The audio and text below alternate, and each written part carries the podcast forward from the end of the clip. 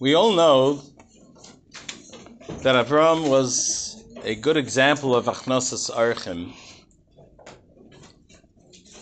But the Medrash tells us that he had a special kavana why he was doing it, because he wanted to teach everyone about Hashem. Let everyone know that Hashem is the creator of heavens and earth. The Medrash would say that Medrash says that when Avraham finished serving the guests and they ate their meal, he would tell them to bench. And if there was anyone who refused to bench, he would charge them. Say, okay, then pay me for what you ate. You ate bread, and he told them a very high price wine, you drink a cup of wine, and we also give them a very unusual high price. And they would say, Why so expensive? says, You realize where you are? You're in a desert. That's where Avram opened up his restaurant, was in a desert. It says, Who has food in a desert? That's why it's so expensive. But you have another choice. You could thank Hashem. It says, Hashem, who's that? Says that's the creator. And that's how we would introduce them and let them know that Hashem is the creator of heavens and earth. And like that, he got many, many people, thousands of people, to bench Hashem and to realize that there's a creator. And that's why before we eat and after we eat, we also say a bracha. You know, when you say a bracha, it makes you stop before you put the food in your mouth, food in your mouth, and you think for a second. I'm taking this food, putting it in my mouth. Where did it come from? It's from Hashem. You know, animal just goes in the field and chews away and eats what they want. There's no thinking going on. We have a mitzvah to say bracha. When we say a bracha, it makes us think. So we're eating not like an animal, we're eating like a mensch. Person who thinks about Hashem. Who was once a kid, we'll call him Chaim. He came home one day and he said to his father, Can you please give me a dollar? I want to go to the bakery and buy a cupcake. His father gave him, he went to the bakery. When he came home, he took it out of the bag and was about to eat it, and his father said, The bracha. He says, Ooh, I almost forgot. So he said the bracha, and while he was eating it, his father said to him, Do you realize it says in Shulchan Aruch that a person who eats without saying a bracha, it's like stealing from hekdesh, stealing from Hashem, stealing, stealing from Hashem's property. Imagine if you were a guard guarding the Beis Hamikdash, and a guy comes and wants to go in to steal the menorah. Would you just stand there and watch? But actually, when a person eats chas v'shalom without a bracha, he's doing exactly the same thing, stealing from Hashem. Chaim looks up at his father. He says, But Tati, I don't understand.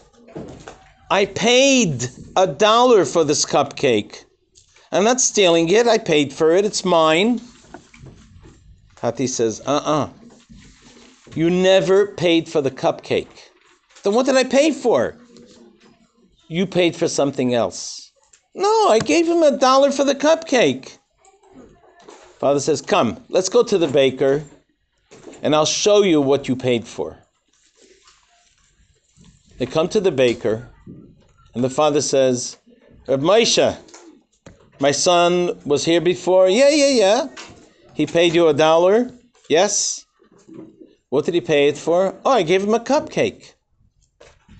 Now tell me, what do you do to make a cupcake? Oh, we take eggs, flour, oil, sugar, flavors, whole bunch of stuff. Where do you get it from? Where do you get all these ingredients from? Oh, I get it. They deliver it. It comes from the farms, different places. Do you pay the guys? Oh, of course. Why do you pay the farmer? Why do you pay him for the eggs? Did he create the eggs? Did he create the flour? Did he create the oil? No. So why are you paying him? For the schlep, for the work. He's taking care of the farm, taking care of the hens, making sure the, the eggs are safe, and he packs them and he delivers them. Aha. So it's for the hard work. When you pay the farmers, you're paying them for their hard work. Now, the cupcake. Did you create all the ingredients? No, I got it from them. So when we pay you for the cupcake, are we paying you for the object, for the ingredients? Well, you're paying me for my hard work. Good. Chaim, you hear that? We're paying the baker for the hard work. He's paying the farmers for the hard work. And that's what it's all about, paying for the hard work. The actual thing itself, we're not paying for. Because you don't have to pay it to them. They, they didn't make it, they didn't create it. And the father takes him out of the store. He says, Look next door. What do you see here? A furniture store. You see, this table is worth $100. This one they're selling for $250. Same amount of wood. Why is this one more expensive? They put in more work. Now, did the builder of the table create the wood? He took the wood from the forest that Hashem created.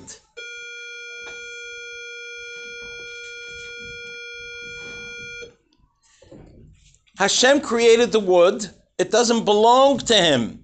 He took, even though he bought the forest, but the wood itself is Hashem's making. Hashem made it. He just worked on it. So remember, Chaim, when you pay someone for food, you're paying for the hard work. The actual food itself belongs to the Creator. And the only way you can get permission to use it if you pay Hashem the money that He accepts. The money that Hashem accepts is a bracha. So even when you paid a dollar to the bakery, you paid him for the work, you never paid the actual ingredients, the cupcake does not yet belong to you. When does it belong to you? When you get it from Hashem. That's why we have to say a bracha. And that's why when we say a bracha, we say it so carefully.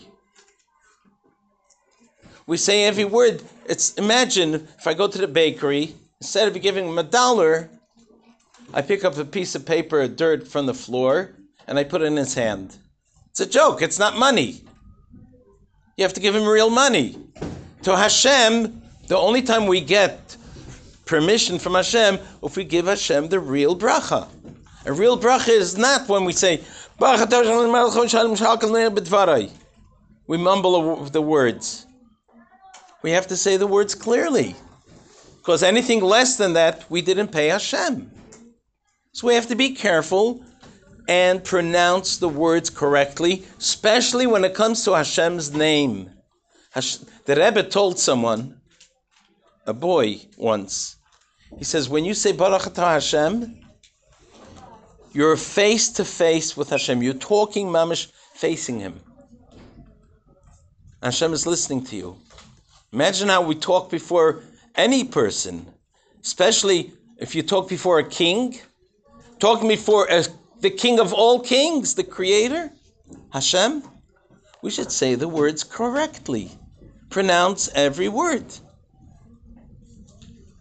And that brings us to the next part of the story that we began last week.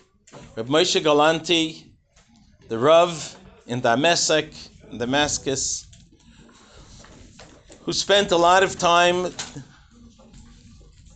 discussing different matters with the Arab sheikh, because he not because he wanted to be friends with the Arab sheikh, the Arab leader, but because he wanted to get something out of him. He wanted the Arab leader, the Arab sheikh, to tell him the secret. How does he know if the person who was sick is going to live or going to pass away. And this Arab sheikh always knew the answer. If people came to him, he would pray for them, and then he would tell them if the person is going to live or is going to pass away. And Rav Moshe wanted to know how the Arab sheikh gets this information. It's Hashem's information. Why does Hashem allow him to get it? What's so special? What did the Arab sheikh do to find out this information? One day, as he was sitting with the Arab sheikh, and like I told you last week, they will be discussing all the seven chachmas, wisdoms of the world. At a certain point, the Arab sheikh asked him, Tell me, Reb Moshe, the seventh chachma has an introduction to it. I never learned it. I know there is an introduction, and if you don't know the introduction, you can't fully understand the seventh chachma. And I want to know if you if you ever got it, you know it. Reb Moshe says, Baruch Hashem, I know that too. When you learn Torah, you get to know everything. The Arab sheikh fell to the floor and bowed to his feet and said, Rab Moshe, please teach it to me. Please teach me that part of the, of the seventh Chachma. I'm begging you. Rab Moshe said, I'm sorry. I can't teach it to you. I can't. Do you know how much work I put into this to study it? Do you know how much it cost me? Cost? You mean you want gold and silver? I'll give you as much as you want. I'll give you as much as gold and silver as you want. For me, gold and silver is nothing compared to my chance to finish the seven chachmas. I know everything besides that part. I want to be complete. Come on. Moshe said, I'm sorry. Gold and silver is nothing for me. It's not going to convince me to teach it to you. I can't. Then what can I give you? You know what you could give me? Give me some information. Information. You know everything. Whatever I know, you know already, Rabbi. You know much better than me. Uh uh-uh. uh. There's one thing that you know more than me. What? You know how to tell if a person who is sick, if he's going to get well or he's going to pass away. Tell me that secret. Tell me that, Chachma. Tell me that, I'll tell you mine. The Arab sheikh's face turned pale and he started to tremble. He says, Sorry, that's something I cannot tell to anyone. Rav Moshe says, And I'm sorry to tell you that I can't tell you either what I know. Yeah, but Rabbi, you don't understand. Before I was taught this secret, they made me swear that I'm not going to teach it to anyone. And before I was taught, I also had to swear. So I can't teach it to you. Sorry. Sorry. But you know what I do think? That even if you swore, that's to sell it to someone or just to share it to someone. But if it's for your benefit, that you should get more chachma, that you should be more complete, then that's not included in the swearing. That's why I'm ready to give it to you if you give it to me. Let's trade. I'll give you mine, you give me yours, and we'll stay good friends.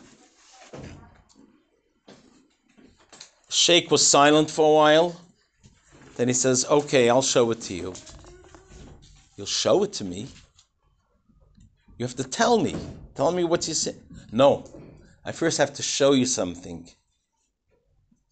But in order to see what I'm going to show you, you have to prepare yourself. And it's going to be hard work. Are you ready? Yes. With Hashem's help, I'm ready to do it. Okay. Well, listen to my instructions. Tonight, when you eat supper, make sure you eat a big supper because you're going to begin a two day fast. Don't have any meat or wine in your meal. And during these two days, every morning and evening, you should make sure that you toivel yourself in a mikveh. And during these two days, you should clean yourself from any sins. And after each time you toivel yourself, put on fresh clothes. Come to me on the third morning, and I'll show it to you. Moshe went home. Following the instructions of the Arab sheikh, he did exactly like he said. On the third morning, after davening Shachris, he went straight to the Arab sheikh. He was still fasting. And the Arab sheikh looks at him, says, I could see on your face that you did exactly what I told you. Now follow me. Takes out a key from his pocket, opens up a secret doorway to a room where no one ever entered except for the sheikh. He came inside with Reb Moshe, locked the door, and from that room they walked out into a big, big, beautiful garden. The garden was beautifully decorated trees, flowers. It was just like such a gorgeous, beautiful place. In middle of the garden, there was like a stream of water that came from two special rivers in Damascus.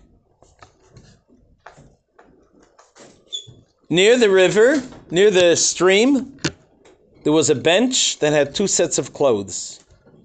And he says, Before I show it to you, we have to make ourselves holy. We're going to taivel ourselves in this water. And then we're going to put on these clothes. Afterwards, I'm not going to talk to you, but you're just going to follow what I do. They're walking and walking after they toiveled and got dressed. They're walking to the end of the garden, and over there he sees a beautiful, beautiful house. The nicest decorated house that you can ever imagine. It had gold, silver, diamonds, jewels, uh, so beautiful. And the Arab sheikh standing in front of the doorway, the entrance, shows him to open the door. The door was made out of pure silver. And as he opened the door, the Arab sheikh bows down seven times. And because he told Reb Moshe he has to do the same thing, Reb Moshe doesn't know what he's going to bow, to, bow down to. So he, but he had to listen. He bowed to Hashem. He had in his mind, Shivisi Hashem lenegdi tamid. Hashem is in front of me. I'm bowing to Hashem. Then he looks inside this house. There's a beautiful, beautiful Aron Kodesh right in front of them. The paraiches, the curtain, was so beautifully decorated and uh, with embroidery and diamonds and pearls and rubies, sapphires, like such a beautiful thing. And the Arab sheikh shows him to open it. He opens up the Aron Kodesh. Didn't see a Sefer Torah there, but on the back, on the wall inside, he saw the most beautifully decorated menorah designed on the back. A design of a menorah, but so beautifully. And on top of that menorah, there were four words that were made out of diamonds. Shivisi Hashem lenegdi tamid. Those four words, which means Hashem is always in front of me. Reb Moshe was so happy that when he bowed down it was to something such a heilige thing, such a holy thing. He noticed that the word Hashem Shivisi Hashem Lenegdi Tamid Yud Vavke was much larger than the other words.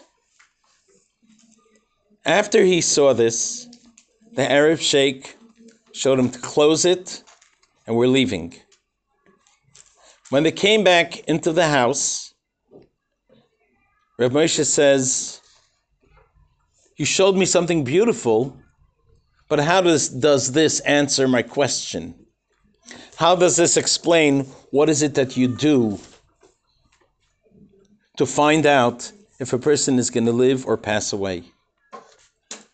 And the Arab sheikh says to him, I want you to know, I found out the secret name of God, the creator of heavens and earth. He didn't know that Ramesha, Yid, knows this already from the Torah. And this secret is so special because this name is so holy, I decided to decorate it and to give it honor. That's why I put all my riches here. I made it so designed so beautifully, I decorated it. I give it so much honor. And when anyone ever comes to me about someone who's sick, I come over here, I prepare myself, make myself holy, I enter, I open up the the the ark, the Aron Kodesh, and I pray to Hashem, the creator of heavens and earth, he who gives life, he who gives health, he who gives everything to the whole world. And after I pray for a half an hour, I look up at the four letters of his holy name and I can find out what's going to happen to this person. If the four letters begin shining with a great light, I know that the person is going to get well and he's going to live. If not, and I see like clouds around it and it's dim, I know the person is not going to get well and he's going to pass away. That's my secret. Reb Moshe thanked him. He went home, and Reb Moshe began to cry. You would think they were so happy. He found out the secret. He says, I don't understand myself now. How is it that every day I say Hashem's holy name in brachas, in davening, in Shema? Do I give it so much honor? Do I respect Hashem's name so much like this guy did? The guy found out he doesn't he thinks it's a secret only he knows. We know about it from the Torah. Are we giving enough respect to Hashem's name when I say a bracha to say the bracha carefully? When I daven, make sure I pronounce the words.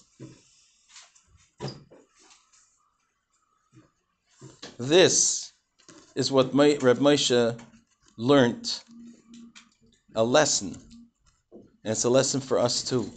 That when we say a bracha, remember, we're not just saying words, we're asking Hashem permission to have it, and we have to speak to Hashem. And when we pronounce Hashem's names, prop, names properly, then we have permission to eat it. And when you eat it, it brings you health. Because you're getting it properly and it helps you. You should be healthy to be able to serve Hashem. A guten Tag.